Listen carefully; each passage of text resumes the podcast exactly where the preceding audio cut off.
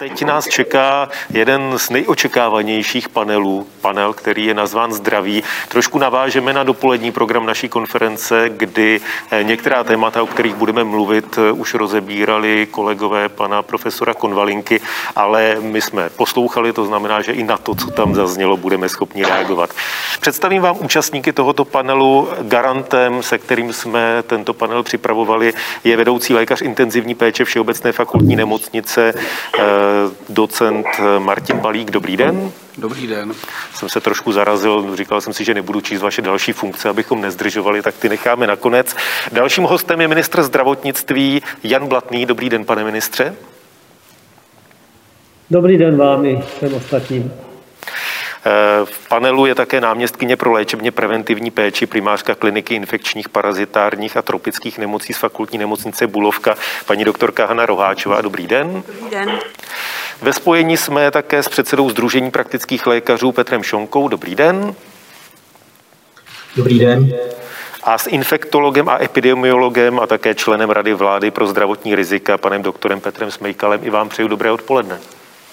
Dobré odpoledne. Na úvod dám krátké slovo garantovi tohoto bloku, panu docentovi Balíkovi. Dobrý den, tak eh, mým oborem je intenzivní medicína a vlastně praxe eh, v rozsáhlé univerzitní nemocnici a eh, já jsem přijal toto pozvání, za které děkuji s cílem vysvětlit tady i laické veřejnosti, pokud možno srozumitelným způsobem, to, co se tady vlastně odehrává poslední rok, rok vlastně od té doby, kdy se do české populace zakousl koronavirus, což je tak trochu daň za globalizaci, která nás postihla. My víme, že eh, koronavirus eh, se vyskytuje v lidské populaci třeba na středozápadě Číny z publikací v odborné literatuře minimálně 14-15 let, kde to bylo charakterizováno jako určitá časovaná bomba, kdy jaksi eh, díky zálibě v pojídání exotických zvířat se to přenese tedy do populace a díky globalizaci, na kterou jsme si zvykli a která nám úžasně usnadňuje a zjednodušuje tu věcí, které v běžném životě děláme, se to dostalo takto raketově k nám. Eh, je to výzva, je to výzva pro celou společnost, je to výzva pro zdravotnický systém a zdravotníky, kteří musí teďka hltat odbornou literaturu a eh, vzdělávat se velice eh, rychle a pokud možno rychleji než předtím, aby tomu dokázali čelit. Bude to výzva pro organizaci celého zdravotního systému. A to eh, zřejmě ve stížených podmínkách, protože samozřejmě ekonomický propad postihne i ten zdravotní systém samotný. Ten náš blok eh, určitě navazuje, částečně překrývá blok vědy, který byl dopoledne. Eh, laťka toho uvaděče panem profesorem Konvalinko je nastavená velmi vysoko. Já se pokusím aspoň se tomu přiblížit a předávám vám slovo. Děkuji. Eh, my máme takové tři podkapitoly, ale vzhledem k tomu, že pan ministr Jan Blatný bude muset za 20 minut eh, tuto konferenci, ke které je nadálku připojen, opustit, protože ho čeká důležité jednání v poslanecké sněmovně, které samozřejmě nemohl ovlivnit, tak zkusíme některé věci předřadit, byť jsme se k ním chtěli dostat později, eh, o kterých máme pocit, že se pana ministra týkají víc než třeba některé jiné. To znamená, že možná někdy trochu budeme skákat, tak za to se omlouvám. Ale pro začátek začátek. My už eh, více než rok vlastně každý den v médiích sledujeme statistiky, počty nově nakažených eh, s různými dovědky, jak je to rekord, není to rekord a tak dále a tak dále. Eh, co ta čísla opravdu ukazují? Jsou všichni, kdo jsou pozitivní, opravdu nakažení a opravdu nemocní, pane docente? Víte, eh, každá testovací metoda má svoji interpretaci. Žádná testovací metoda není jednoduše špatná nebo dobrá. My tady jsme zvolili jako určitý standard PCR, což je samozřejmě metoda, která je ve své současné podobě velice citlivá ve smyslu plus a minus a záchytu nukleové kyseliny viru, ale už nevíme, kolik tam toho viru je jaká je velká virová nálož a na to je vázaná infekciozita a nevíme tedy, eh, jestli ten virus je živý, mrtvý a podobně. Čili my víme, že v populaci může cirkulovat určité množství viru, už nevíme, kolik ho tam je z této metody a pozitivita se nerovná nemoc. My jenom z epidemiologického hlediska víme, že ten rozsah toho viru je eh, poměrně závažný a že je rozšířen, ale už nevíme tu infekciozitu a kolik toho tam je. Čili eh, nechci brát prostor panu ministrovi, ale, nebo diskutujícím. Myslím si, že je velmi zjednodušující říkat, že nějaká metoda, kterou testujeme, má, řekněme, absolutní přednost před jinou a současná úroveň testování zachycuje pouze detekci viru, nikoli virovou nálož. A virová nálož mě by třeba jako klinika zajímala více. To znamená, že byste byl proto, aby se to základní testování změnilo, to, z čeho ta data vlastně vycházejí? My tady máme udělat eh, určitý rezimé za poslední rok, co se stalo. A my jsme za poslední rok dospěli do bodu, kdyby třeba PCR diagnostika zasloužila určitou rekalibraci. My tady máme velice přísný... Pardon, jestli to můžu zkusit přeložit, to znamená, že by ta hranice, kdy je člověk pozitivní, byla výš, že by to bylo méně citlivé, ty testy. Ano, my tady máme tu hranici velice přísnou. My máme někde na úrovni eh, těch cyklů testovacích Cycle Threshold 3940. My třeba víme, že od Cycle Threshold 30 prakticky nezachytíme v nemocnici živý virus. Máme na to, viabilní, máme na to studie viability toho viru a třeba Institut Roberta Kocha v Německu udává přímo to CT, čili ten stupeň pozitivity ve svých výsledcích a kolegové v Německu eh, si posunuli tu hranici někam na těch 30. Myslím si, že tady by to zasloužilo také. Pane ministře, co tomu říkáte?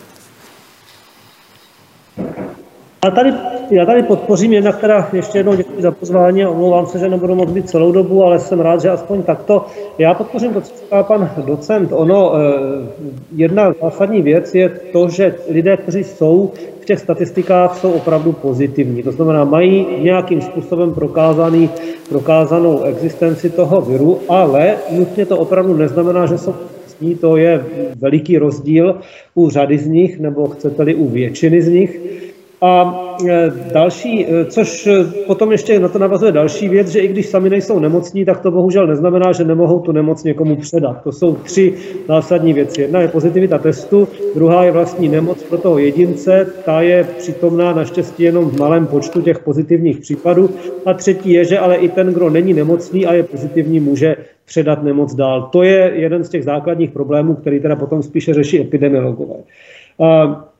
Já si myslím, že ještě jedna věc, která stojí za zmínku, je, ta, že se v poslední době stalo takovým velmi módním srovnávat různé země mezi sebou a říkat, kdo je horší a kdo je lepší. Tady já jsem k tomu teda velmi skeptický, protože si musíme uvědomit, a já pokud do toho mohu zasahovat, tak se snažím i na jednání evropských ministrů zdravotnictví dosáhnout toho, snad se nám to v budoucnu povede, aby sběr těch dat a jejich prezentace byla standardizovaná. Protože v současné době každá ta země používá jiný způsob toho reportování. Někde jako u nás je to vlastně povinné a maximalizované.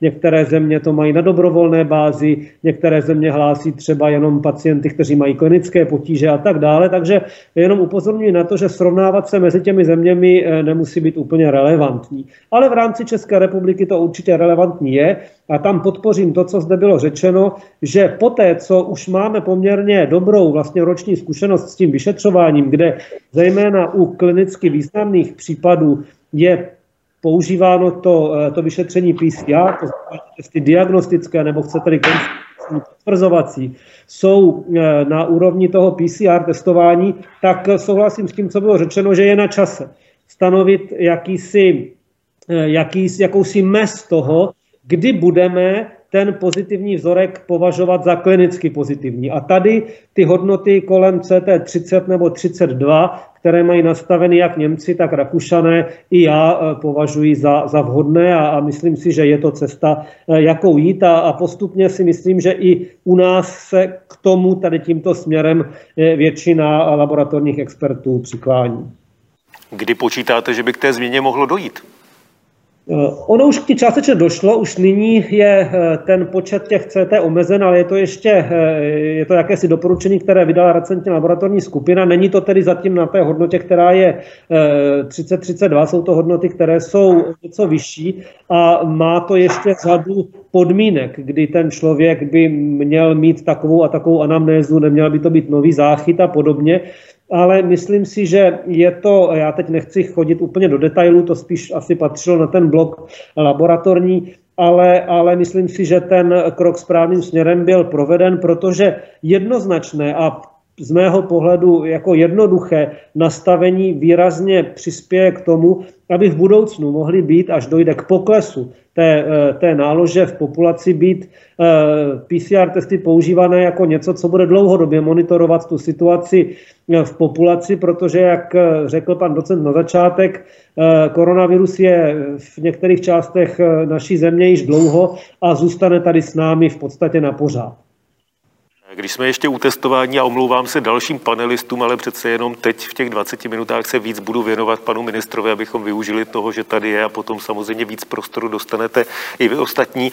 V minulém panelu, který se týkal ekonomiky, tady zaznívaly stížnosti ze stran šéfů firem, že se nedokáží zorientovat při současné povinnosti testovat zaměstnance v tom, který test mají použít.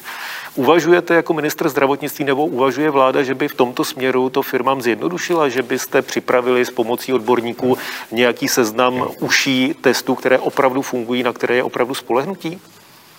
Eh, určitě ano. Eh, já jenom chci říct, že to, co ministerstvo zdravotnictví splnilo na základě usnesení vlády, bylo nastavit nějaké naprosto minimální požadavky na antigení. Teď se bavíme o antigenním testování. Jeho indikace a jeho význam je, je jiné než u PCR testování. Zatímco PCR testování je opravdu diagnostický nástroj eh, k potvrzení toho onemocnění, tak, tak antigenní testy si může eh, veřejnost představit tak, že jsou to opravdu, já si myslím, že ten příměr, jakkoliv je často opakovaný, je vhodný jako jakési hrábě, které vám vybírají z trávníku ty největší kameny a čím častěji do toho trávníku hrábnete, tím více těch kamenů z něho odstraníte. Eh, význam toho testu na rozdíl od PCR je, je jiný. To znamená, když v den toho provedení testování je člověk negativní, tak to neznamená, že druhý den, že druhý den to nemůže být jinak a že je to něco, co mu dává třeba možnost týden spoléhat na to, že, že je negativní. Takže obě, oba tyto testy jsou používané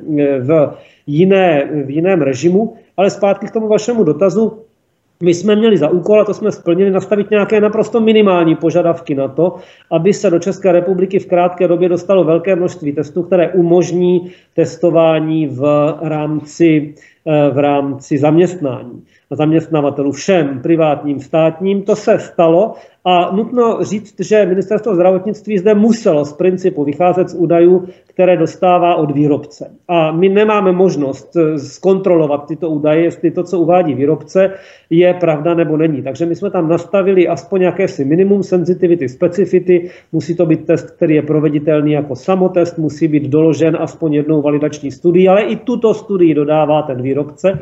A to, co chceme, protože ty výjimky jsou nastavené jenom na krátkou dobu, tak abychom v průběhu toho, než přestanou platit, byli schopni a tyto, tyto postupně, tato testování probíhají, abychom ty testy, které tady jsou, byli schopni eh, nějakým způsobem zhodnotit Eh, který z nich je lepší, který je horší. Některé ty studie už byly provedeny a rovněž budeme trvat na tom, aby se zpřísňovala ta kritéria pro další objednávky, nákupy a výjimky. To znamená, budeme se snažit, aby z těch testů, které se do České republiky dostávají, se postupně dostávaly jenom ty, které budou i mezi antigenními testy ty nejlepší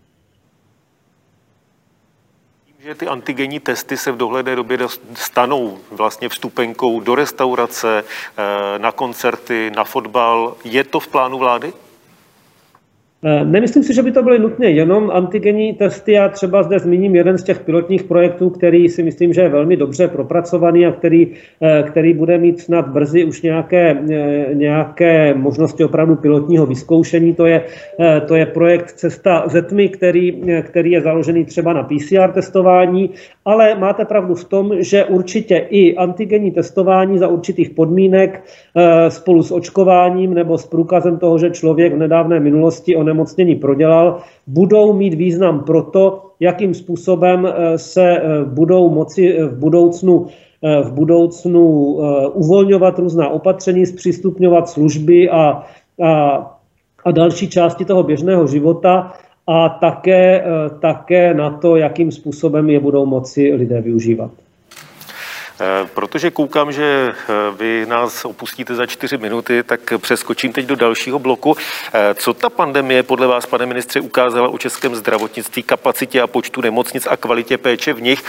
S tím souvisí vlastně otázka, až pandemie skončí, bude na čase nějak měnit strukturu nemocnic, počet nemocnic, počet lůžek? Já si myslím, že ta epidemie ukázala dvě naprosto zásadní věci. Oni to pravděpodobně kolegové potom okomentují, že máme velmi robustní, velice dobře fungující a velice dobře strukturované zdravotnictví se skvělými zdravotníky.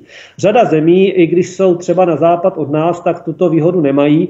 Asi všichni z nás eh, podle ročníku našich narození si pamatujeme eh, dobu, kdy se nesmírně tlačilo na to, aby se dále redukovala, eh, redukovaly kapacity lůžek a podobně v České republice republice. Tehdy to mělo nějaký význam, protože jsme věřili, že je nebudeme potřebovat. To, že se to nestalo, se z mého pohledu ukázalo jako něco docela, docela šťastného, protože robustnost našeho zdravotnictví a ochota nasazení zdravotníků jsou tím hlavním proč i přes obrovskou zátěž, která v současné době je větší než ve většině ostatních zemí, eh, to zdravotnictví nepřestalo fungovat.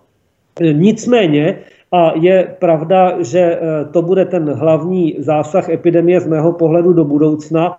Vlastně díky tomu, že jsme sice ošetřili všechny pacienty s koronavirem, jsme museli velice dlouhou dobu odsunovat všechny ostatní pacienty. Já jsem třeba dnes získal informaci, která byla připravovaná pro kardiologii o tom, že vlastně eh, došlo až k poklesu až o 30% v akutní kardiologické péči. To je třeba něco, co je naprosto zásadní. Podobný propad je v onkologické péči. To znamená, koronavirus jsme zvládli a zvládneme, ale museli jsme významně omezit eh, řadu ostatních preventivních a léčebných projektů a to je něco, co vlastně bude ještě znamenat spoustu spoustu složitých řešení do budoucna, protože tito lidé, o které jsme se nemohli postarat tento rok, budou ti, kteří budou zvýšeně zatěžovat ten zdravotní systém v tom nejlepším slova smyslu, to není kritika, v letech budoucích, protože se o ně postarat budeme muset. To je jedna z otázek, které posílají naši diváci. Eh, samozřejmě ty otázky se týkají i očkování. Za všechny vyberu, eh, když ministerstvo eh, neobjednalo dost vakcín, což předpokládám, že divák naráží na včerejší informace nebo dnešní informace hospodářských novin. Otázka zní, podaří se to dohnat, chystáte do objednávky? Já si myslím, že to je zase jedna z takových těch mnoha poměrně zkreslujících opatření. My máme, eh, my máme v České republice objednáno 26 milionů vakcín plus minus a je to pro, eh, pro násobek eh, počtu celé populace, kterou potřebujeme proočkovat. Ano, Česká republika neobjednala, neobjednala jako některé jiné země několika násobky nebo mnohonásobky toho, co potřebují. To bylo rozhodnutí, ke kterému došlo ještě v době, kdy já jsem nebyl eh, v ministerském křesle. Já jsem naopak se snažil udělat všechno pro to, aby bylo maximálně využito toho počtu, ale Eh, uvědomme si, že ty smlouvy, tak jak jsou koncipované, také pracují s dodávkami na konci roku 2021 a v roce 2022.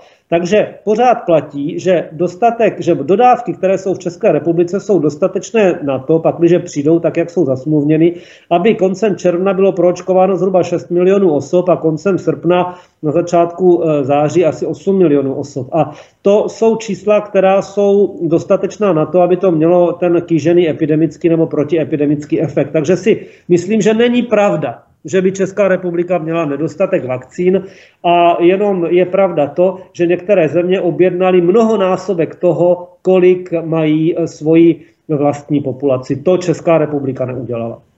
A v tuto chvíli jsou nějaké reálné doobjednávky?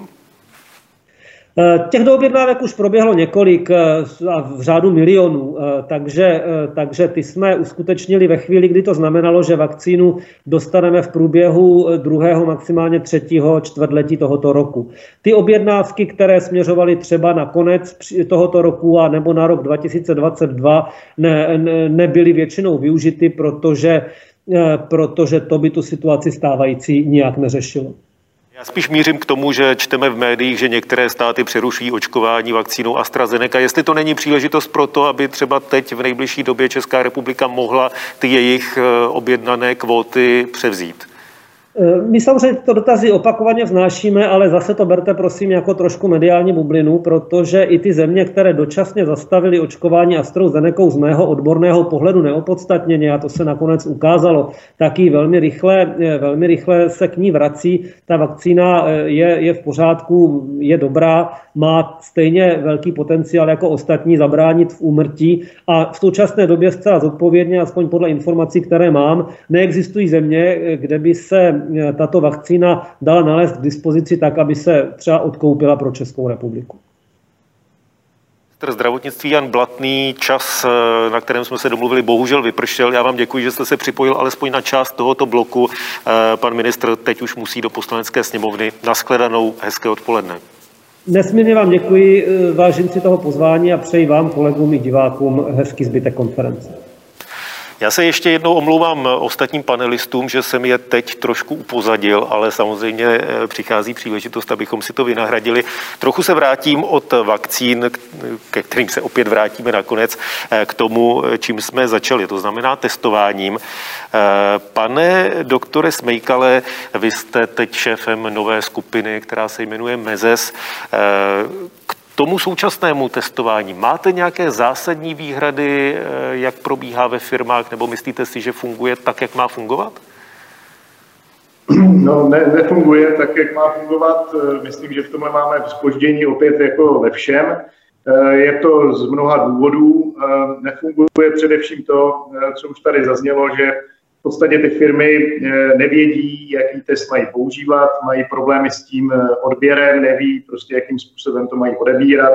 Nikdo samozřejmě neví při těch číslech, která udávají a zaplať pán že tedy testují, protože oni vlastně dlouhou dobu eh, netestovali, přesto, že ehm, vlastně školy jsou zavřené, kultura je zavřená, tak ty firmy vlastně pracují dál a to testování je strašně důležité pro to, abychom je v tom provozu udrželi, čili to vysvětlování a to, a to, a to jaksi jasné sdělení, protože oni jsou v tom lajci, co mají používat a jakou frekvencí je strašně důležité. Já si myslím, že nás bohužel poškodil takový ten souboj těch eh, lidí, kteří říkali, že jenom PCR testování je dobré a skupina, která říkala, že zase máme víc opřek do těch antigenů. Já eh, s Pouděkem tedy vnímám, že tyto boje už v odborné komunitě utichly a vnímáme všichni, že prostě pokud tady nebudeme mít nějakou dostatečně PCR kapacitu, abychom mohli dělat jenom PCR testy a já jsem hrozně rád, co tady říkal pan docent Balík, my ty cycle threshold neboli tu virovou nálož, kterou používáme už dlouhou dobu, je hrozně důležité eh, to vyjadřovat a hrozně důležité si uvědomit, že některé ty záchyty jsou opravdu mrtvým virem a o tom, jak to poznat, eh, když je to první záchyt a tak dále, už se teda nemusím to rozvádět, to je hrozně důležité, ale na druhé straně jsou to v podstatě testy, které všichni víme, že jsou eh, obecně lepší, ale také dražší, i když ta cena zase nebyla tak vysoká, kdyby se používaly masově než ty antigeny. My u těch antigenů bohužel teďka vnímám pořád ten problém, že se někde prostě tvrdí, že ten jeden test za týden je jaksi něco, co stačí, že odběr antigenního testu, samoodběr antigenního testu je něco, co je v pořádku. To prostě jsou věci, které musíme stále vysvětlovat a, a, a, a, prostě na to upozorňovat. Jinak e, prostě v tuhle chvíli máme oba dva ty testů a musíme akorát říkat, kdy je který ten test vhodný. Jinak si myslím, že se to konečně jak se rozjelo, ale stále nejsme tam, kde jsme vlastně chtěli být, když vidíte, jak prostě s jakým odporem, musím říct, se někdy to, to testování setkává. My musíme, eh, ono je to také otázka peněz, takže my jsme už dlouhou dobu plédovali za to, aby byl v České republice vytvořen jakýsi covidový fond, aby se neustále nehádalo jedno ministerstvo s druhým, kdo ty testy zaplatí, protože oni něco stojí, aby se to prostě to financování bralo z nějakého společného fondu, protože je to prostě solidarita nás všech a je to strašně důležité, aby prostě to testování pokračovalo a rozvíjelo se hlavně a dostalo se to na tu úroveň, kde už, kde už se v západních zemích tohle dělá eh, dávno, dávno před námi. Tolik asi k těm testům, jestli jste se, se chtěl ptát na test. Děkuji.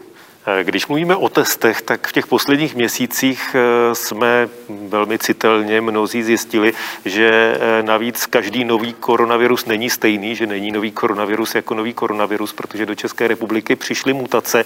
Paní doktorko Roháčová, zkoumají se v současné době už v České republice dostatečně mutace, to znamená, kterým typem toho nového koronaviru člověk onemocněl? V současné době v České republice převažuje ta mutace zase britská a to samozřejmě laboratoře, které zpracovávají ty vzorky, tak je zpracovávají i v tomto duchu. A nicméně neznamená to, jak si z toho hlediska klinika, zase nějakou významnou změnu, ale znamená to tu změnu v tom, že ta britská mutace, mutace se skutečně šíří velmi rychle, daleko rychleji než ta původní a to je také ten problém, který nastal vlastně v těch minulých týdnech s nárůstem počtu pacientů. Ale e, jinak ani ve strategii třeba léčebné nebo ve strategii očkovací se v tomto směru nic nemění rokem jsme byli zvyklí na to, že pokud člověk měl nějaké virové onemocnění, tak ten, kdo ho identifikoval, byl praktický lékař. Eh, předpokládám, že teď je to jinak. Pane doktore Šonko, eh, jak velkou část pacientů s koronavirem vlastně praktičtí lékaři v tuto chvíli odhalí? No, ono to není jinak, ono je to jako u všech ostatních virus a vlastně drtivá většina těch pacientů, kteří mají příznaky, Eh, koronaviru, tak eh, procházejí přes praktického lékaře. Ten lékař vlastně indikuje test, eh, buď to PCR, nebo dělá antigenní ve své ordinaci a v podstatě většinu těch pacientů diagnostikuje on. Nemluvím o lidech, kteří jsou zachyceni trasováním jako, jako kontakt a udělá se u nich pozitivní test. To potom je záležitost hygieny. Důležitou věcí, která se řeší celý ten rok, jsou samozřejmě možnosti léčení koronaviru. Konec konců pan docent Balík, eh, garant tohoto bloku, byl prvním lékařem v České republice, který podal před rokem ten velmi očekávaný lék Remdesivir. Eh, po tom roce, jaké mají lékaři nástroje, léky pro to, aby mohli léčit koronavirus, pane docente? Tak já bych chtěl říct, že úplně nejlepším lékem na koronavirus je pacientův imunitní systém. A to e, je potrženo tím, že my vlastně specifický lék na koronavirus nemáme. My máme léky, které brání replikaci toho viru jako remdesivir, favipiravir, který musíme podávat včas, abychom zabránili vlastně vzniku vysoké virové nálože a vlastně eh, větší destrukci a průniku toho viru do organismu. Můžeme taky časně eh, v dnešní době podávat monoklonální protilátky, abychom u rizikových skupin vlastně blokovali ten virus a jeho adhezi na ty AC2 receptory a průnik do lidských buněk a můžeme nějakým způsobem modulovat tu pacientovou imunitní reakci, takže můžeme eh, včasně, nebo řekněme správně, nikoli včasně, ale v určité fázi onemocnění u závažných forem aplikovat kortikoidy, pokud tam u těch pacientů vyloučíme superinfekce a snažíme se eh, toho vyvarovat, aby jsme neoslabili ten organismus ve chvíli, kdy je oslabován už tak tím koronavirem. A ty superinfekce jsou tam velice časté. Takže ty možnosti Eh, jak to modulovat, jsou někdy experimentální, ve smyslu třeba monoklonálních protilátek modulujících imunitní odpověď nebo jejich receptorů a podobně. Ale skutečně pronikáme teďka hlouběji do toho a koukáme se i třeba, co to dělá se srážením krve u závažných forem a tam teďka hledáme nové postupy a měníme trochu paradigma umělé plicní ventilace a podobně. Čili um, myslím si, že přeci jenom v něčem nás koronavirus za ten rok naučil, jak se chovat lépe než před rokem. Jak eh, by měli lékaři přistupovat eh, k možným lékům, po kterých existuje poptávka veřejnosti a přitom neexistují relevantní odborné studie, které by prokazovaly, že ten lék funguje? Samozřejmě asi první, který nás v tomto směru napadne, je Ivermectin, o kterém se v poslední době píše. Eh, jak k tomu lékaři mají přistupovat? Tak lékaři studovali medicínu a vědí z farmakologie a patofyziologie, jak jednotlivé léky fungují a měli by postupovat vždycky podle kritéria nikdy neškodit primum non nocere. A my skutečně můžeme mít lék a Vedu třeba příklad hodně diskutovaný izoprinozín, na který nemáme postregistrační studii, která by cílila na léčbu koronaviru, ale víme, že to je, to je lék, který je podáván u závažných poruch imunity a že ten lék zvedá pacientovi určitou populaci bílých krvinek, která je potřebná pro to, aby bojoval s virem, ale nemáme toto ověřeno rozsáhlou studií ve směru na koronavirus. Pak máme lék, jako je Ivermectin, což je lék, který je vlastně na léčbu parazitu.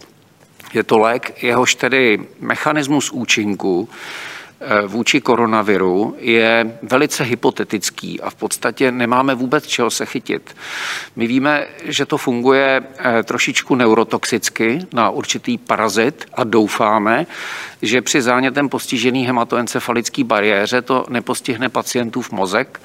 Tudíž je na zodpovědnosti skutečně toho lékaře, který nemá žádnou oporu ve farmakologii ani ve fyziologii, a tady prosím ten rozdíl izoprinozín, ivermektín, jestli toto podá. Čili jsou to léky, které nemají svoji postregistrační studii, eh, je po nich mediálně potencovaná scháňka, až mě to někdy udivuje, protože skutečně by lékaři asi neměli podléhat mediálním tlakům a měli by se snažit objektivně hodnotit eh, to, co od toho ten člověk může očekávat a také kdo ten daný lék propaguje. A to je pro mě i trošku marker u toho ivermektínu, protože eh, ta jistá aliance a profesor Marik nejsou pro mě důvěryhodné jaksi figury v tom propagování léčby koronaviru. Paní doktorka Roháčová souhlasí? Já souhlasím naprosto.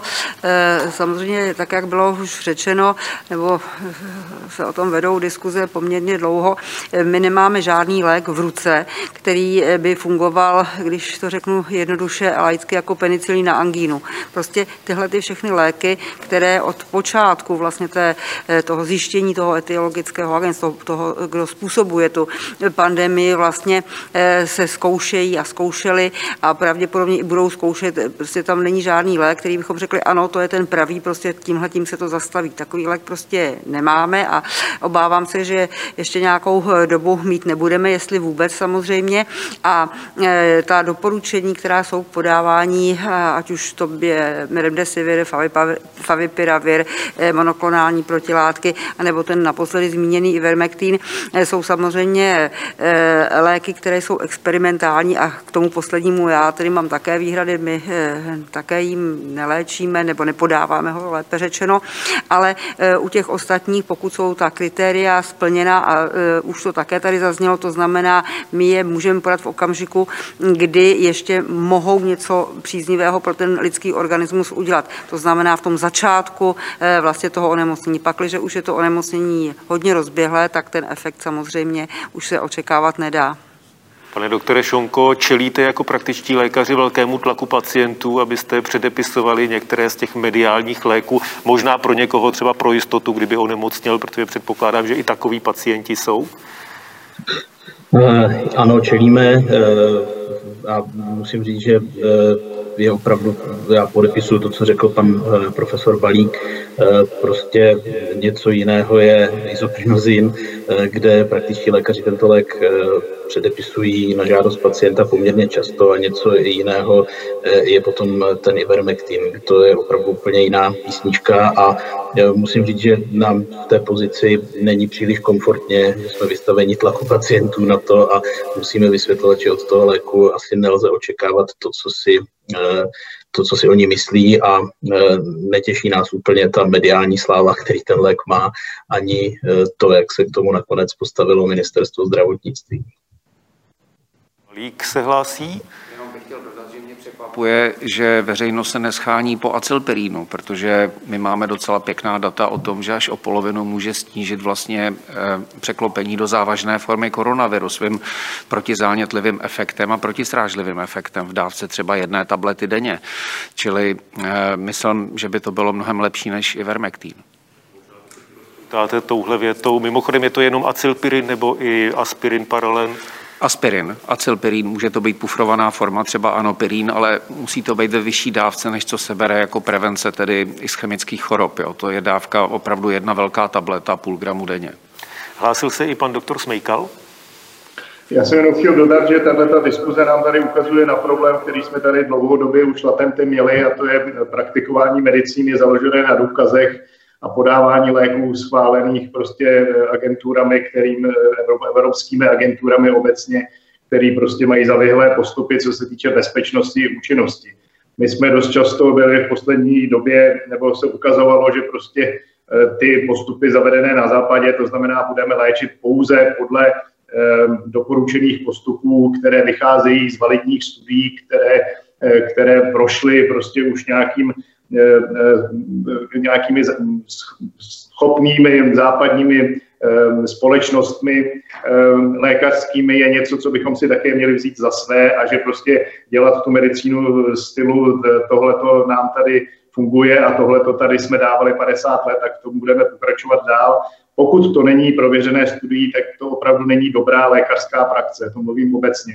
To se týká i přesně u izoprinozínu, to se týká u ivermectinu, prostě léky, které neschválí Eh, nebo u vakcín, které prostě neschválí Evropská léková agentura. To jsou, pokud jsme v, Evropě, v Evropské unii, instituce, kterým věříme a jejich spalovací procesy, jak se týká, co se týká bezpečnosti, už je něco, čemu bychom prostě měli věřit, pokud chceme v té Evropské unii být. Děkuji. Dívám se do dotazů, které nám posíláte buď do komentářů pod přenosem naší konference na YouTube Univerzity Karlovy nebo na facebookovém profilu projektu Česko a jak dál, nebo samozřejmě ty dotazy můžete dál posílat mailem na adresu ceskozavináčcuni.cz. Eh, jeden z dotazů, a částečně už na to asi pan docent Balík odpověděl eh, tím acylpirinem před chvílí, eh, zní, jestli existuje nějaký osvědčený postup, jak zvládnout COVID doma, jaké léky si vzít, jak je nakombinovat a kdy, pane docente?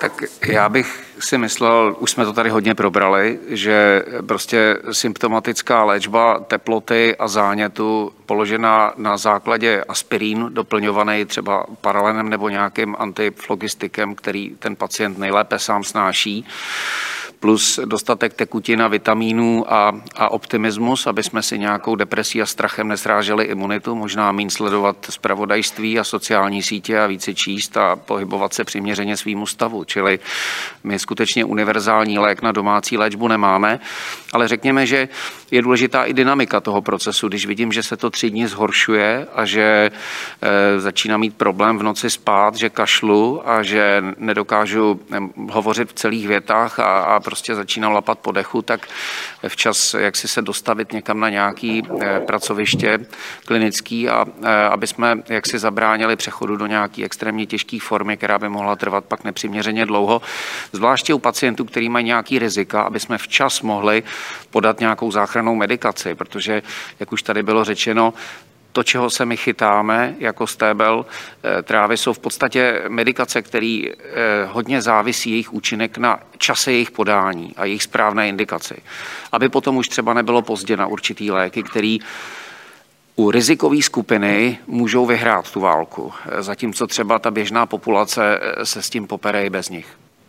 Už v dopoledním bloku vědy, který jehož garantem byl pan profesor Konvalinka, se mluvilo o obětech eh, koronaviru, o tom, kolik jich je.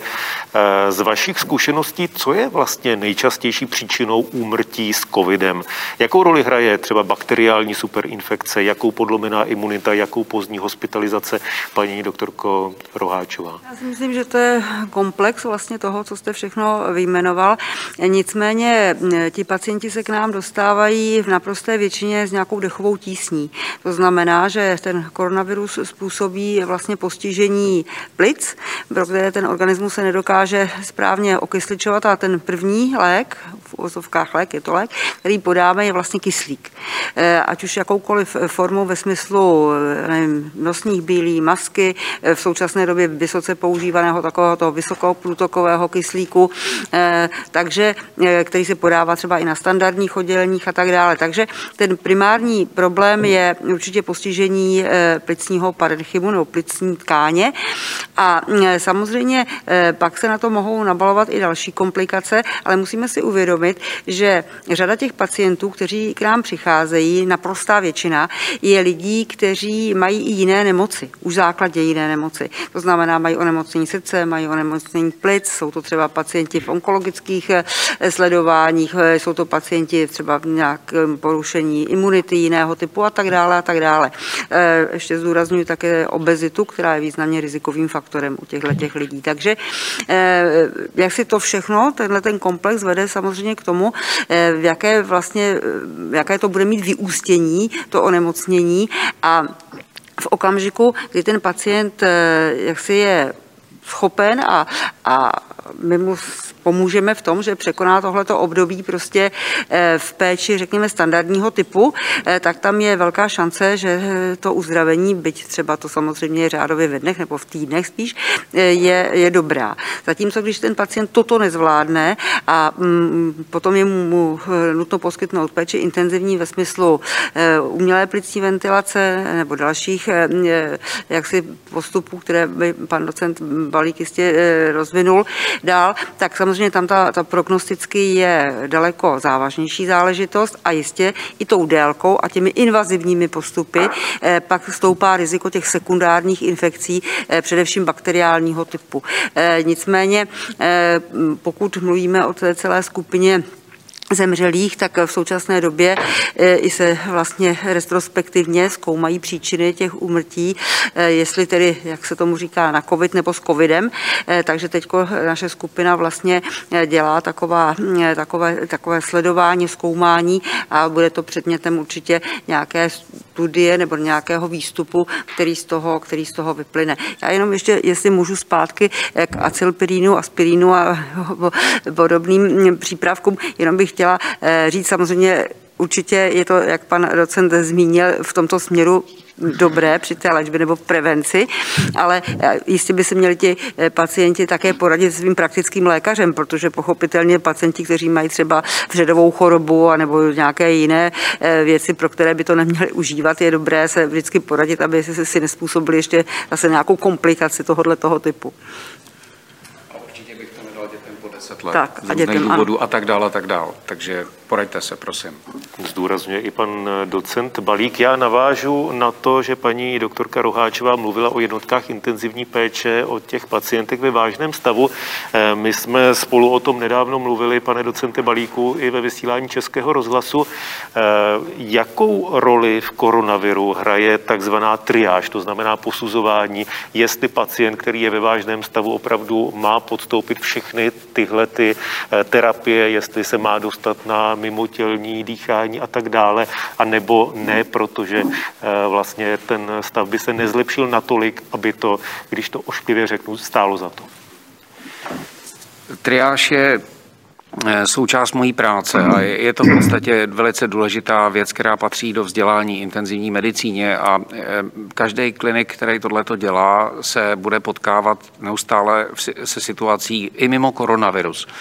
Že bude zván někam na oddělení, kde leží pacient, kterému je třeba eh, hodně let, ale má příčinu toho selhání, kterou diagnostikuju, třeba která je reverzibilní a dokážu se rozhodnout, že toho pacienta bez ohledu na jeho věk a podobně přijmu do intenzivní péče a dokážu ho řádově v desítkách hodin vytáhnout z toho maléru, v kterém se nachází. Čili to uvádím jenom jako příklad, kdy vlastně vy chodíte, navštěvujete pacienty po nemocnici nebo eh, telemedicínou koukáte na jiný oddělení, který vám referují ty pacienty, třeba i s pomocí sdílené obrazové dokumentace a výsledků a hodnotíte ten stav toho pacienta a hodnotíte vlastně ty prostředky moderní medicíny, který máte v ruce, jestli mu dokážete pomoct a jestli ho budete léčit teda super agresivně, anebo si řeknete, že ten postup nějakým způsobem změníte a pokračujete v určité limitované léčbě, to znamená, že tomu pacientovi poskytneme všechno až po určitou hranici, nebo že eh, ten postup půjde eh, a přijmete ho také, a nebo že toho pacienta eh, ošetříte tam na místě, kde je, upravíte mu léčbu a dohodnete se s tím jeho týmem,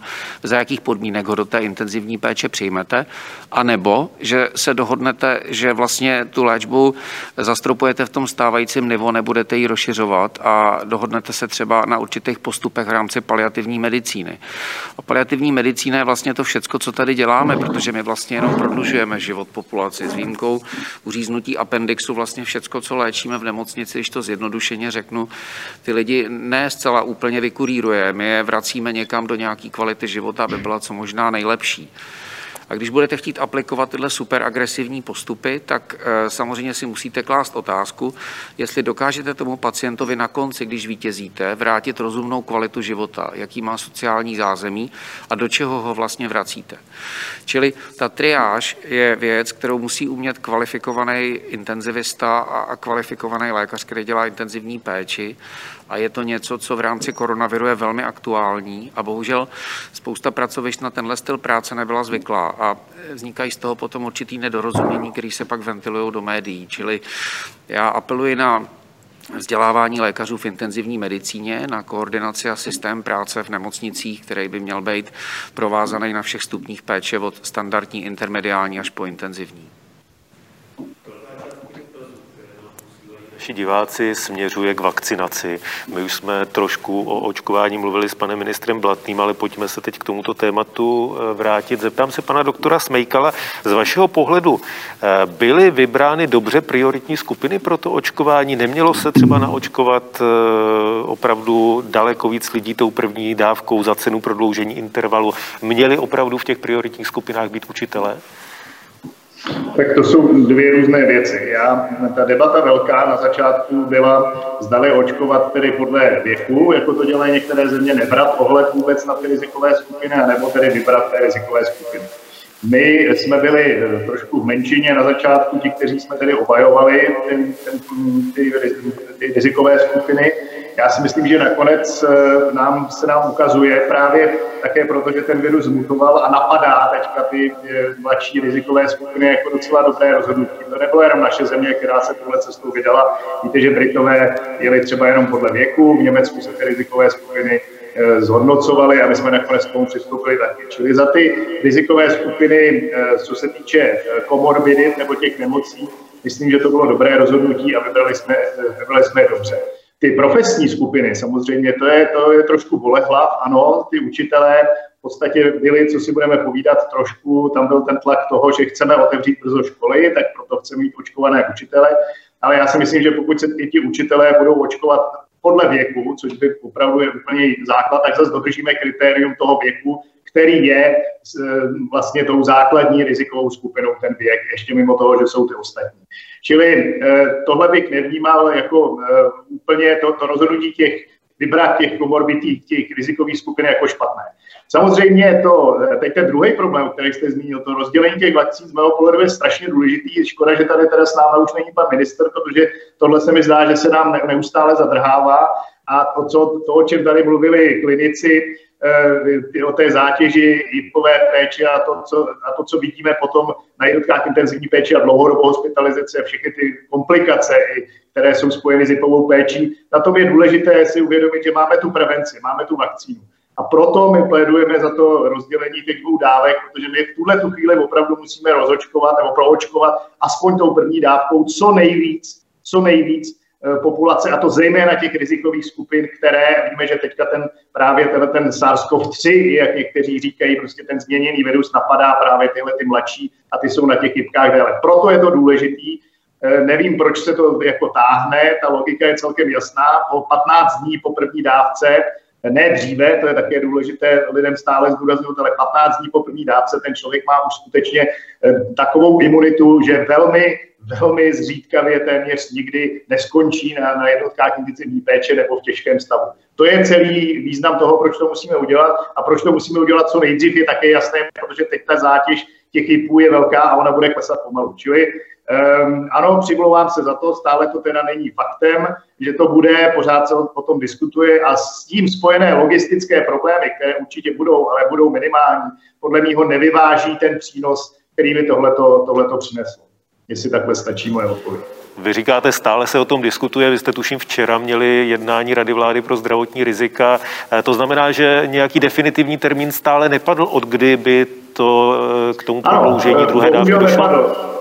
Ano, bohužel nepadl. Bohužel je to stále u diskuze eh, a nevím už, co bych, jakoby, co víc pro to můžu udělat. Já jsem myslel, že už to bude od, od vlastně toho příštího pondělka, ne, že už to mělo být dřív, dělalo to spousta zemí, ale zatím se o tom stále debatuje. No. Tak jestli můžu jako, tady prostě požádat o podporu třeba některé debatéry, tak prostě je to pořád diskuzi a pořád vlastně jediným problémem odborně jsme na tom všichni celkem jako sjednoceni, ale problém tady stále vyskatuje, že to je logistický problém.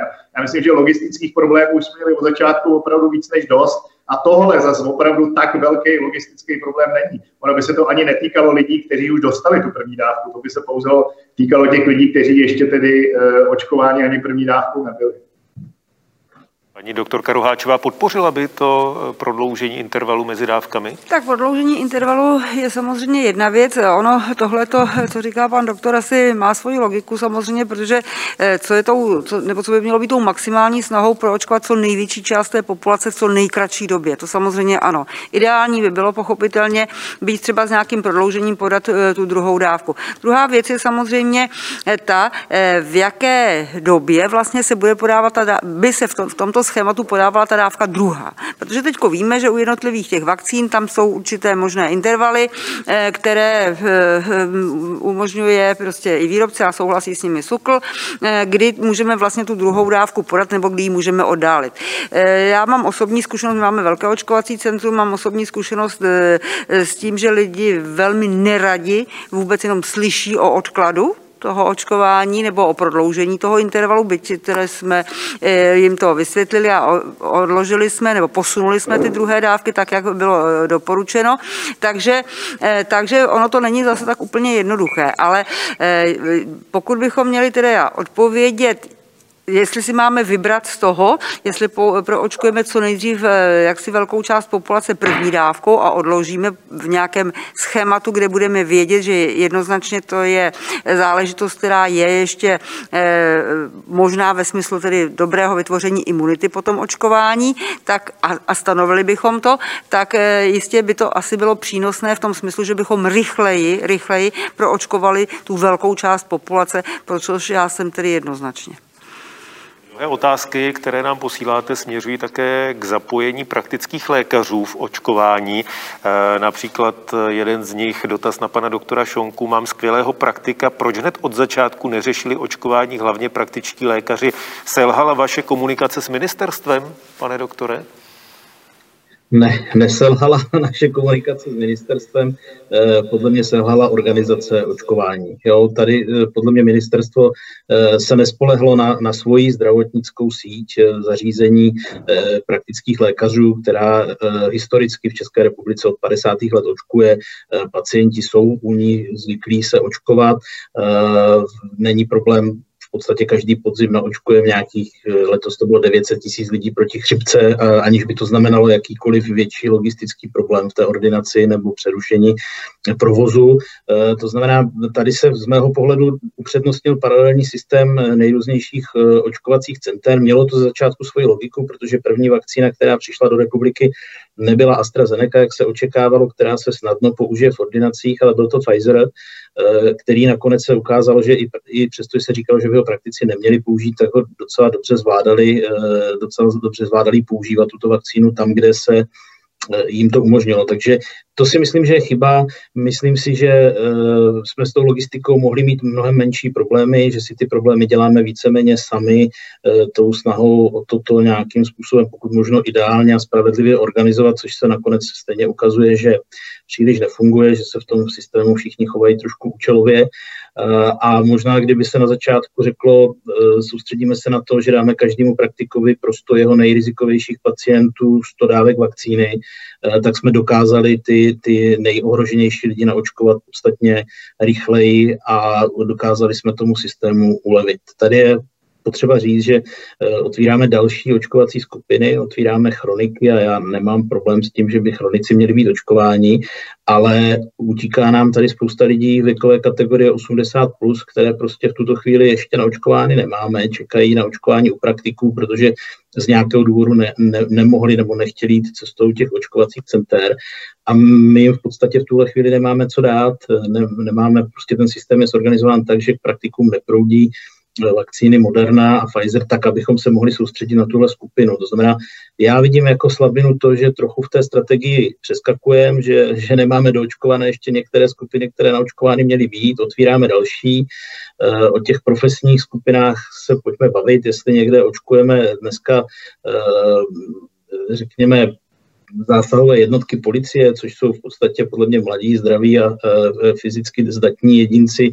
E, když se podíváte, že o nemocní hokejový tým, tak, e, tak za, za týden ten tým nastupuje no, znovu k ligovým zápasům, nebo za 14 dní nic se neděje. Tohle je podle mě stejná kategorie lidí to si myslím, že jsme, že jsme mohli udělat jednodušeji a lépe a zaměřit se opravdu na ty rizikové pacienty.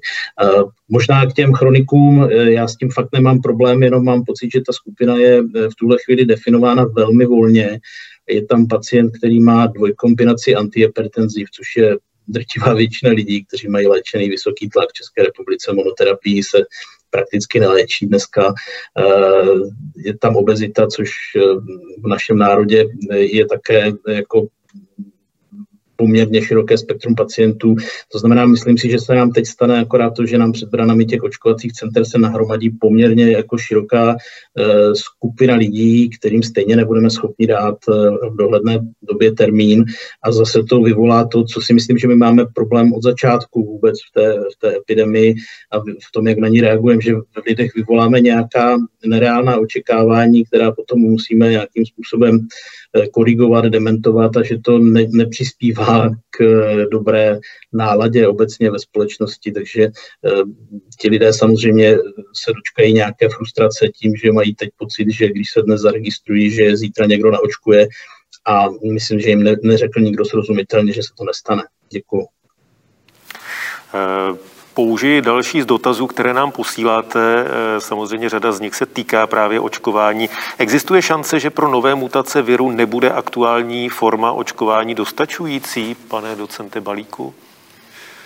Eh, ta šance tady je vždycky, ale co my víme, tak víme, že takový ty první vlaštovky těch jednodušeně nahlížejících problém protilátkových studií nejsou podpořený klinickými daty, které přišly v zápětí. To znamená, že i v případě mutací třeba avizovaný, řekněme, šestinásobně nižší protilátky, jednorázově nabíraný třeba proti jeho africké mutaci a eh, se potom nepotvrdil, jak si ten snížený efekt té vakcíny, konkrétně třeba u té vakcíny AstraZeneca. A mm, zatím to vypadá, že skutečně tím, co vakcinujeme teď, jsme schopni zabránit těžké formě prakticky všech mutací, které tady máme. Jo, určitě ty britské mutace. A na tohle jsou validní data z Velké Británie. Já bych jenom se vrátil k tomu, co říkal pan doktor Šonka, chtěl bych ho v tom podpořit, protože Smysl vakcinace je v tom, aby tady ubylo těžkých forem a my jsme neměli zahlcený nemocnice a jednotky intenzivní péče.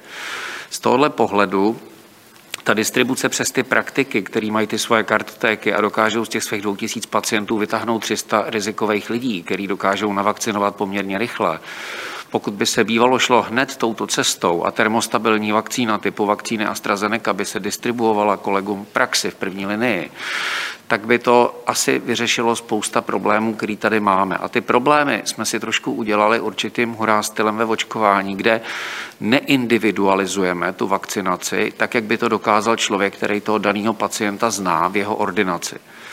Kam tím mířím? Mířím k tomu, že my vakcinujeme uprostřed pandémie a možná 4,5 milionu lidí se tady potkalo s koronavirem a my vlastně jim aplikujeme všem v nějakých no očkovacích centrech dvě dávky. Pro řadu těch lidí to nejsou dvě dávky, ale ta druhá dávka už je dávka třetí. To znamená, nebral bych, nebránil bych se tady odsunout tu druhou dávku, tak jako to udělali v Británii a jsou na to validní publikace třeba v JAMA z poloviny ledna, a díky tomu nám těch vakcín zbyde víc. My dokážeme provočkovat větší proporci populace, Británie je to skoro polovina eh, obyvatel, a může to zabránit nejrůznějším malérům, jako že se třeba potká i parentní koronavirus s druhou dávkou očkování a zkosí to tady desítky až stovky zdravotníků, který potom třeba pár dní nepřijdou do práce, protože jim je opravdu špatně. A to se tady stalo. Čili Určitá individualizace v té vakcinaci přes lékaře, který by tu vakcínu měl, si myslím, by byla účinnější. A tom bych rád podpořil pana doktora Šonku. Eh, já navážu na to, co jste teď říkal. Další otázka. Prodělal jsem COVID, mám se nechat očkovat. Vy byste tedy doporučil odklad toho očkování? Otázka je, kdy ten člověk prodělal COVID a otázka je, co to je prodělal COVID. Jestli byl PCR pozitivní a neměl žádný příznaky, nemusí mít jaksi vybudovanou imunitu a já odhaduji, že pokud tedy prodělal COVID a měl nějaký příznaky a pocitoval to na sobě, tak třeba doporučení z Německa je 6 měsíců se neočkovat. A mohli bychom to podpořit tím, že si vyšetří protilátky.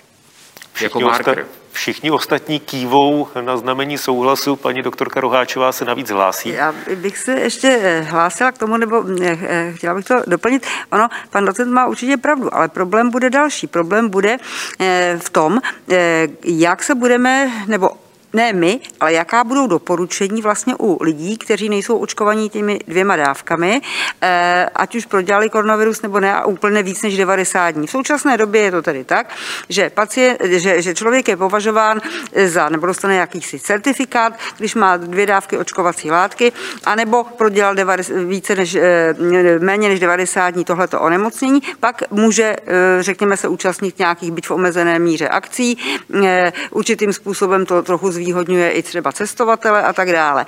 Ale zatím je to toto pravidlo takto nastaveno. Eh, a otázka třeba vydávání nějakých certifikátů nebo covid pasů v Evropské unii a tak dále, to musí být také nějak sjednoceno, aby to prostě eh, mělo, mělo svoje opodstatnění a vlastně to ty eh, lidi, ať už mají jenom jednu dávku a prodělali covid, aby prostě měli ta, ty vlastně šance v tom chování nebo ve způsobu prostě možností, já nevím, cestování a navštěvování různých věcí, aby je měli stejné. A v tomhle si myslím, že se to, by se to muselo nějakým způsobem, nějakým způsobem ujednotit. Jinak, co se týče toho testování, eh, respektive tedy eh, zjišťování hladiny protilátek, to samozřejmě je jedna z možných cest. My to někdy eh, děláváme u lidí, u kterých to z nějakých důvodů potřebujeme, ale určitě to nebude tak, že to se bude moci dělat plošně, protože samozřejmě ať už z důvodů technických, z důvodů ekonomických a tak dále, by to bylo poměrně náročné na všechny. Nechali byste se naočkovat Sputnikem V, pane doktore Smejkale? Kdyby, pokud by Sputnik V schválila Evropská léková agentura, tak naprosto bez problémů. A jestli ještě můžu teda reagovat na jednu věc, my, my si všechno strašně jako děláme složitý v zemi. Ano, přesně jak už tady zaznělo, i zase další jako příklad Izrael, když jste prodělal COVID, tak 6 měsíců potom máte nárok to být napsáno v tom, v tom pase. Nevím, proč by tam musela být dvě dávky, stačí jedna dávka po 15 dnech, i to by bylo zahrnuto do toho pasu. My jako to všechno jako hrozně dlouho nám trvá, než procesujeme strašně jednoduché věci a pak proto jsme jako tři měsíce pozadu za všemi ostatními. Ta logistika eh, by neměla být problém. Jako tady jde opravdu o to, že potřebujeme proočkovat eh, co největší množství lidí. Víme, že je, je jiná než protilátková imunita. My nemusíme měřit tu hladinu protilátek, je imunita buněčná po prodělání covidu a, a prostě když některé zemi stanovily, je to teda hodní hranice těch 6 měsíců, ale můžeme se bavit rozhodně o délce delší než to, co my připouštíme ty tři měsíce a těmhle těm lidem prostě na tu dobu dát eh, zelenou k tomu, aby byli jaksi výjimuti. Nám taky nepomáhá takový to trošku rovnostářství v Čechách, že snad by někdo někomu záviděl, pokud by neprodělal covid nebo pokud by neměl jednu dávku, ale když budeme na konci dubna, kdy už doufejme, bude eh, proočkováno, já nevím, 4-5 milionů lidí, tak nevím, proč v téhle době už bychom k tomu nemuseli přistupovat. Nemohli přistoupit, pardon. Vrátím se ještě k otázce na Sputnik V. Paní doktorka Roháčová eh, nechala by se očkovat Sputnikem? No, já myslím, že ta odpověď je stejná jako u pana doktora. V okamžiku, kdy to bude schváleno, to znamená, předpokládám, že Evropská eh, jak si léková agentura proskoumá všechny tyhle věci, klinické studie a tak dále, tak pak by tomu nic nemělo bránit. Ale bez schválení Evropské lékové agentury ne. Agentury. Mhm. Pan doktor Šonka, stejně? Já to vidím úplně stejně, bez schválení EMA ani, ani mým pacientům, ani mě. Eh, je to teda otázka hypotetická, protože samozřejmě už jsem v tuto chvíli vakcinován jinou vakcínou. Eh, na další dotaz jsme už eh, teď částečně odpovídali, týká se imunity po prodělání covidu. Eh, součástí toho dotazu je také to, jestli těžší forma covidu je lepší pro získání imunity, pane docente Balíku. Tak to, že je to podpořeno vlastně pozitivitou protilátek, naznačuje, že ten člověk prodělal nějakou symptomatickou formu nebo inaparentní formu, která ale nějakým způsobem v tom organismu pracovala. A ty protilátky jsou jenom špička ledovce a je to v podstatě úplně jedno, jak vysoký je ten titr, jo? protože pod tím máme buněčnou imunitu, interferony, máme tam IgA protilátky, které neměříme. My měříme velice jednodušším způsobem IgG nebo IgM, čili to, že prodělal někdo COVID, má imunitu imunitu a zřejmě bude mít imunitu proti vlastně celému tomu koronaviru, nejenom proti tomu spike proteinu. Já si osobně myslím, že tato imunita ho chrání před těma mutacema a v podstatě on by si tou vakcínou mohl v dané době, kdy neví, jaká mutace se okolo něj pohybuje, možná i uškodit, kdyby si to navočkoval moc časně po tom, co ten COVID prodělal. Čili jsem příznivec vakcinace, jsem příznivec určitý individualizace té vakcinace, a, ale myslím si, že skutečně eh, ta imunita je to hlavní, co proti tomu COVIDu máme. Ještě jedna otázka k vakcínám. Kdy budou dostupné vakcíny pro děti? Proč jejich vývoj nešel paralelně s vývojem vakcín pro dospělé, pane doktore Smejkale?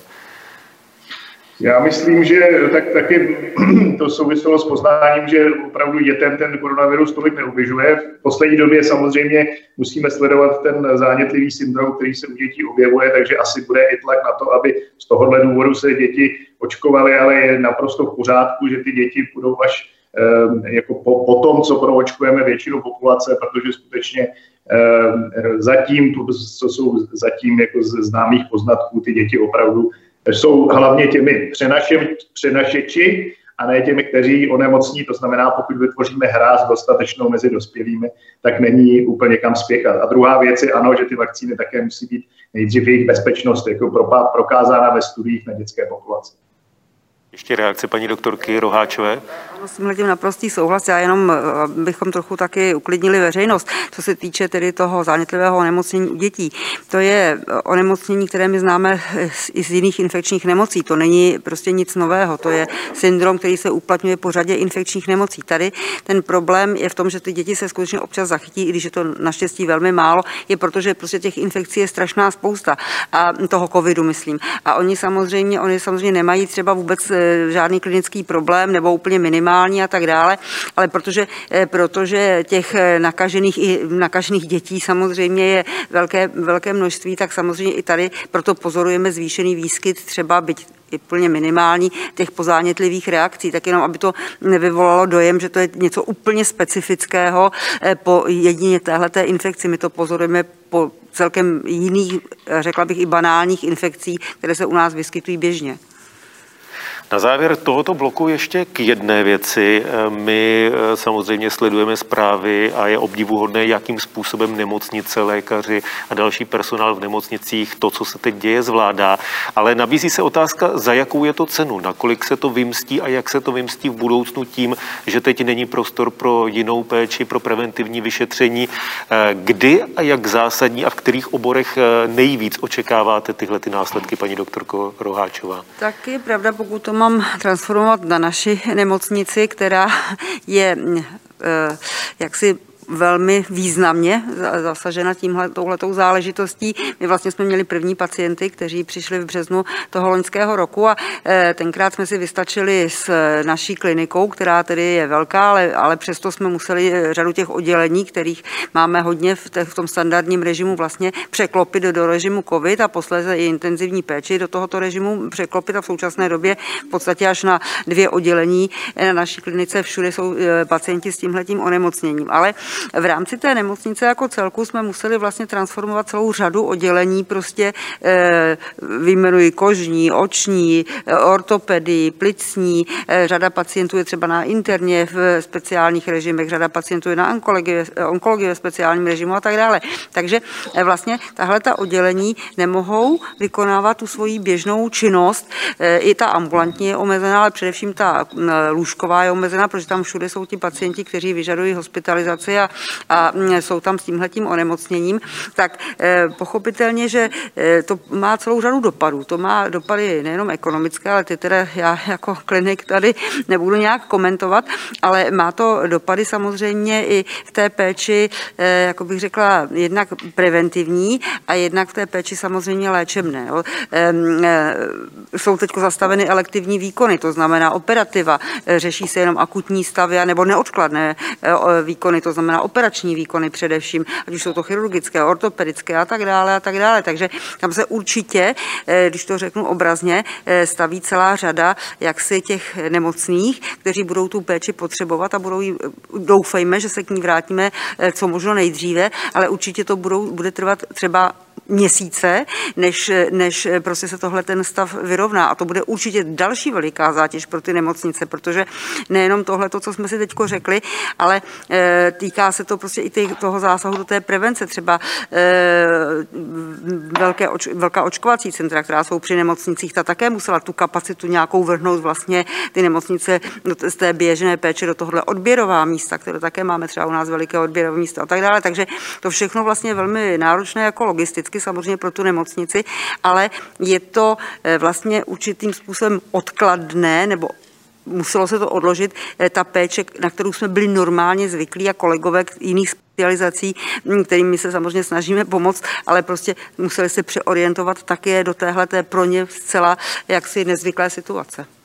Doktore Šonko, setkávají se praktičtí lékaři u svých pacientů s tím, že během toho posledního roku eh, byla zanedbána jiná péče a že teď už se to začíná projevovat?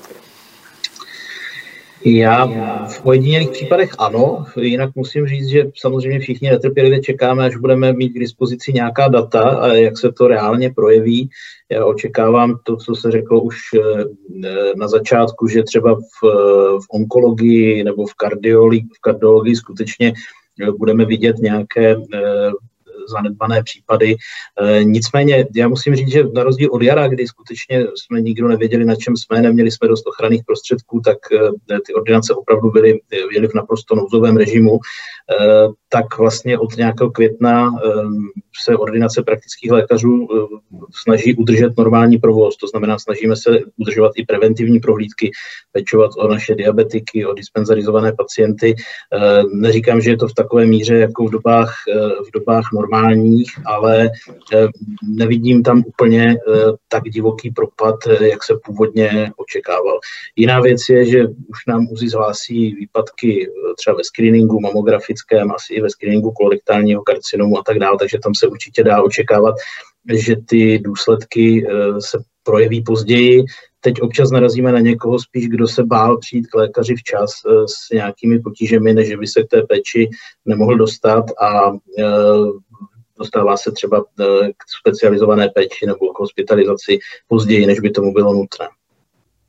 Pane docente Blatný, máte už zkušenosti s tím, že se k vám třeba dostávají lidé, kteří za jiných okolností by přišli dřív a tím by měli větší šanci na to, aby jejich život byl zachráněn? No tak eh, nejsem docent Blatný, ale... To je... Pardon, pane, pane docente Balíku. Nedalo mi to, abych to neopravil, ale já jenom si myslím, že skutečně se nám to vrátí a říkáme to od začátku. Eh, my v podstatě teďka třeba s elektivní onkologickou operativou nebo kardiovaskulárním programem jsme někde opravdu na 20%, jo, 30 ani ne. My jsme to museli úplně zredukovat a aby jsme jaksi pokryli potřeby eh, jak s covidem, tak, tak eh, tedy na jeho následky. Tohle to se samozřejmě bude sčítat a ty pacienti budou přicházet v horším stavu a bude to daleko těžší a bude to skutečně eh, daleko náročnější i na náklady v tom zdravotním systému, nejenom tedy na jaksi eh, potom eh, odbornej, odbornou stránku věci a budeme se s tím potýkat určitě v dalších letech. To bude dojíždět a ten, ten náraz tady bude. My jsme tento blok prodloužili, ale i tak už se chýlíme k závěru. Eh, na závěr otázka pro vás, pro všechny a poprosím, protože na tu otázku by se dalo odpovídat hodně dlouho, poprosím o krátkou, co nejkratší odpověď. Začnu panem doktorem Smejkalem.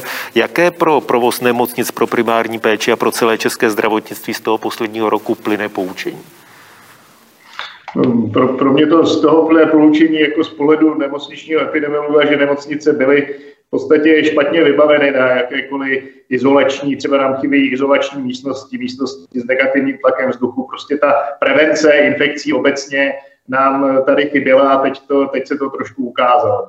Eh, další věc za můj obor infektologie, každá nemocnice by vlastně měla mít svého infektologa, i když třeba nemá infekční lůžka. Prostě obecně ty infekce byly brány jako něco, nebo nemocniční nákazy se podceňovaly. Ty infekce byly brány jako něco, co prostě tak nějak jako je až ta druhá, třetí kolej. Hlavní jsou ty velké neurochirurgie, kardiochirurgie a tak dále. Takže doufejme, že na tu prevenci, jak na prevenci, tak na infekční onemocnění obecně budeme teďka myslet víc než v minulosti. Pane doktore Šonko, jaké poučení z toho posledního roku pro zdravotnictví plyne? Pokud to mám vzít na ordinace praktických lékařů, tak je to v podstatě to tež. Jo. My, my jsme si uvědomili, že v podstatě nemáme ordinace vybavené na, eh, na příjem eh, pacientů s nebezpečnými infekcemi, ne, neexistují infekční čekárny, nemáme na to zvláštní vyšetřovny.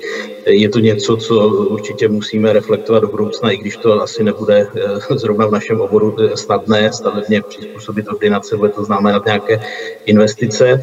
To první. A jinak, pokud bych to měl zobecnit, já mám trochu pocit a narážíme na to v podstatě celý rok, že eh, obecně naše zdravotnictví a, a vůbec i organizace, řekněme, krajích eh, naráží na nějakou poměrně dost velkou jako neschopnost řídit procesy. Se příliš spoleháme na improvizaci, mnohdy je to velmi vysilující a nevede to ke standardním výsledkům, které bychom očekávali a, v tom si, a to se týká i práce, tedy hygienické služby a tak dále. To znamená, to je něco, co bude potřeba uh, zpětně zanalizovat a tyhle procesy nastavit, že obávám se, že to ukázalo celou řadu uh, řekněme, starých bolestí, o kterých jsme věděli, ale teď se, teď se v plné nahotě tedy manifestovaly. Paní doktorka Roháčová? Já bych to řekla tak. Eh, my jsme na tom posledním roku zjistili eh, četná jaksi negativa, tady se o nich hovořilo celou dobu, nebo možná celý den, eh, o řadě z nich, ale také pozitiva. A ta pozitiva jsou určitě v tom, co také bylo zmíněno. Prostě lidstvo si musí uvědomit, že prostě nezvítězilo nad přírodou. A taková poučka z eh, minulého století byla, eh, infekce už jsou zažehnány, boj nad nimi už je vyhrán. Tak tady se ukázalo, že tomu tak vůbec není a že právě eh, jaksi obory, jako je infektologie, epidemiologie, mají své nezastupitelné místo a to si myslím, že to je to pozitivum, které bychom si měli, nebo my si ho uvědomujeme jako, jaksi jako odborníci a infektologové, ale a že si ho uvědomují i ti další a, a že prostě ten obor obor skutečně se dostane tam, kam má. Poslední slovo od garanta tohoto bloku, pana docenta Balíka. Já si myslím, že z hlediska celozdravotního systému byl kdysi správný krok jít cestou platbu za dia, platbě za diagnózu, DRG, a snaha určitým způsobem zracionalizovat lůžkový fond nemocnic, který ještě pořád za sebou tahne to postsocialistické období. A teď eh, jsme před výzvou tedy, jak vlastně vést tu péči a jak být, řekněme, eh, připraveni tu lůžkovou péči mít minimální efektivní, ale jak ji potom efektivně rychle expandovat podle určitého pandemického plánu, když nás potká něco, co nás potkalo teď a co nás může potkat i v budoucnosti třeba, nedej bože, přenosem ptačí chřipky na člověka a podobně.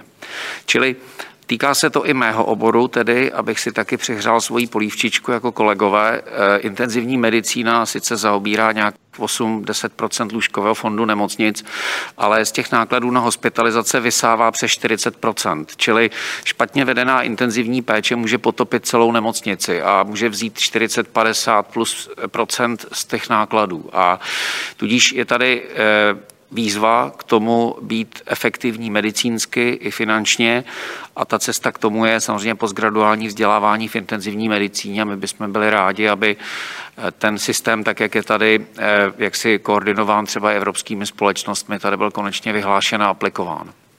Tolik panel zdraví za účast a za aktivní účast. Děkuji eh, panu doktoru Petru Smejkalovi, infektologovi a epidemiologovi z Pražského IKEMu. Díky, nashledanou. Předsedovi Združení praktických lékařů Petrovi Šonkovi. Naschledanou. Děkuji za pozvání. Naschledanou náměstkyni pro léčebně preventivní péči a primářce kliniky infekčních, parazitárních a tropických nemocí fakultní nemocnice Bulovka, paní doktorce Haně Roháčové. Naschledanou. Naschledanou, děkuji za pozvání. A také garantovi tohoto bloku, vedoucímu lékaři intenzivní péče Všeobecné fakultní nemocnice, eh, také eh, člověku z kliniky anesteziologie, resuscitace a intenzivní medicíny první lékařské fakulty Karlovy univerzity, panu docentu Martinu Balíkovi. Díky i vám. Naschledanou.